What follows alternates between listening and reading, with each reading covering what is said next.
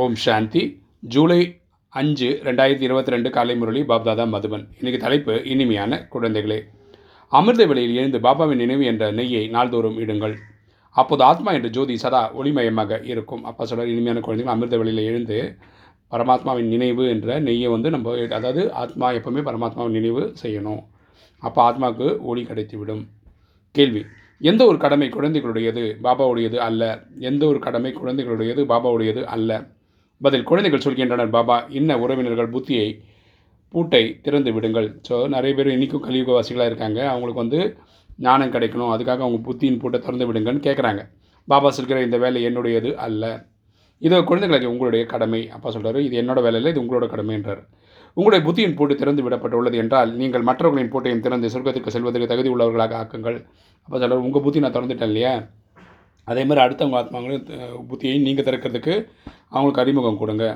அது அனைவருக்கும் முக்தி மற்றும் ஜீவன் முக்திக்கான வழி சொல்லுங்கள் முக்தின்றது சாந்தி தாமத்துக்கு போகிறது ஜீவன் முக்தின்றது சத்தியகோத்திர ஏதகத்தில் நடிக்கிறது. இன்றைக்கி தாரணை ஃபஸ்ட்டு பாயிண்ட்டு நினைவு செய்வதன் பயிற்சியை அதிகப்படுத்த வேண்டும். நம்ம பரமாத்மா நினைவு பண்ணுற டைம் அதிகப்படுத்திக்கணும். இந்த யாத்திரைகள் ஒருபோதும் களைத்து போகக்கூடாது. இந்த யாத்திரையில் நம்ம டயர்ட் ஆகிடக்கூடாது சாக்குப்போக்கு சொல்லக்கூடாது. அமிர்தவரை எழுந்துக்க முடியல படிக்க முடியல என்று சாக்குப்போக்கு சொல்லக்கூடாது. நினைவிற்கான முழுமையான சார்ட் வைக்க வேண்டும். பரமாத்மா எந்த அளவுக்கு நினைவு பண்ணியிருக்கோன்ற சார்ட் வைக்கணும்.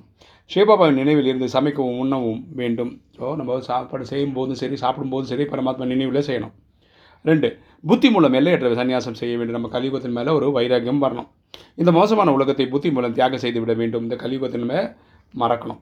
பாபாவிடமிருந்து என்ன மந்திரம் கிடைத்துள்ளது அதை அனைவருக்கும் கொடுக்க வேண்டும். நமக்கு மன்மனா பப தன்னை ஆத்மன் புரிந்து தந்தையாக சிவனை நினைவு செய்த ஆத்மனுக்கு பாவம் இருக்கக்கூடிய மந்திரம் கிடச்சிருக்கு. இது நம்மளும் பயன்படுத்தணும் அடுத்தவங்களுக்கும் சொல்லிக் கொடுக்கணும். விழித்து கொண்டோம் என்றால் மற்றவர்களையும் விழிப்படை செய்ய வேண்டும். நம்ம புத்திசாலித்தனமாக விழுந்து வந்துட்டோம் இல்லையா? அதே மாதிரி அடுத்தவங்களையும் எழுப்பணும். வரதானம். ஒவ்வொரு நொடியிலும் ஒவ்வொரு அடியிலும் துல்லியமாக நடக்கக்கூடிய நாணயமானவர் மற்றும் விசுவாசமானவர் ஆவீர்களாக. ஒவ்வொரு நொடியிலும் ஒவ்வொரு அடியிலும் ஸ்ரீமத் படி துல்லியமாக நடக்கக்கூடிய நாணயமானவர் மற்றும் விசுவாசமானவர் ஆவீர்களாக. விளக்கம் பார்க்கலாம். ஒவ்வொரு செயலிலும் ஸ்ரீமத்தினுடைய சமிக்ஞை நடக்கக்கூடிய ஆத்மாவிற்கு தான் ஹானஸ்ட் அதாவது நாணயமானவர் மற்றும் விசுவாசமுடையவர் என்று கூறப்படுகிறது. எல்லா செயலையும் நியாயமாக நடந்துக்கிறவங்க ஹானஸ்டாக நடந்துக்கிறவங்க தேவைன்றாரப்பா பிராமண ஜென்மம் கிடைத்த உடனே பாப்தாதா திவ்ய புத்தியில் நிரப்பிவிட்டிருக்கும் ஸ்ரீமத் படி ஹானஸ்ட் ஆத்மா ஒவ்வொரு நொடியிலும் ஒவ்வொரு அடியிலும் அதன்படியே துல்லியமாக நடந்து கொண்டே இருப்பார். ஸோ ஹானஸ்ட் ஆத்மாக்கள் வந்து பரமாத்மா ஸ்ரீமத்தை டிபேட் பண்ணுறது கிடையாது. எப்படி அறிவியலின் சக்தி மூலமாக நிறைய பொருட்கள் சமீஜப்படி தானாகவே இயங்குகிறது? ஆட்டோமேட்டிக்காக நடக்குது இல்லையா? சயின்ஸு பொருட்கள் எல்லாம் இயங்க வேண்டி இயக்க வேண்டி இருப்பதில்லை. லைட் மூலமாக ஆகட்டும் வைப்ரேஷன் மூலமாக ஆகட்டும் சுவிட்ச் ஆன செய்த உடனேயே இயங்கி கொண்டே இருக்கும். எப்படி ஃபேன் போட்ட உடனே ஃபேன் சுற்றுது அந்த மாதிரி இங்கேயும் புத்தி வந்து பரமாத்மா கனெக்ஷனில் வந்ததுக்கப்புறம் ஹானஸ்டாக பர்ஃபெக்டாக நடக்கும். அதே போல் ஹானஸ்ட் ஆத்மா அமைதியின் சக்தி மூலமாக எப்போதுமே மற்றும் இயல்பாகவே நடந்து கொண்டிருப்பார்கள்.